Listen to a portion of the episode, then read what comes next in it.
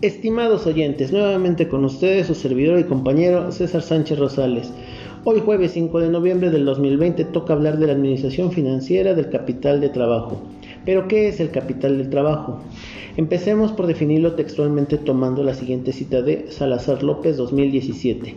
El capital de trabajo se considera como aquellos recursos que necesita una empresa para poder realizar sus operaciones pero ¿a qué nos estamos refiriendo? Pues bien, son todos aquellos recursos que necesita la empresa para poder llevar a cabo dichas operaciones y o funciones diarias y así cubrir sus necesidades, como pueden ser la adquisición de insumos, materias primas, mano de obra y deberán estar siempre disponibles, de lo contrario la empresa no podría operar. Y en cifras y números tenemos que el capital del trabajo no es más que la diferencia aritmética de activos circulantes menos los pasivos circulantes de exigibilidad pronta. Ahora, ¿Cuáles son los objetivos de la administración financiera del capital de trabajo? Bueno, estos objetivos buscan lograr una eficiente y correcta administración financiera a corto plazo.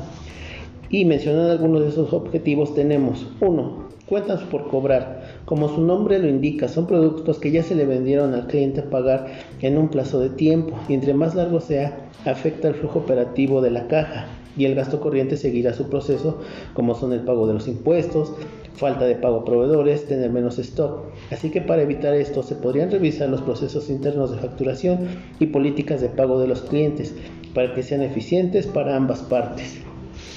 2. Los inventarios se deben analizar con el fin de lograr el óptimo nivel, ya que en altos inventarios se tienen gastos de almacenaje, se pagan impuestos y puede ocurrir deterioro de mercancías.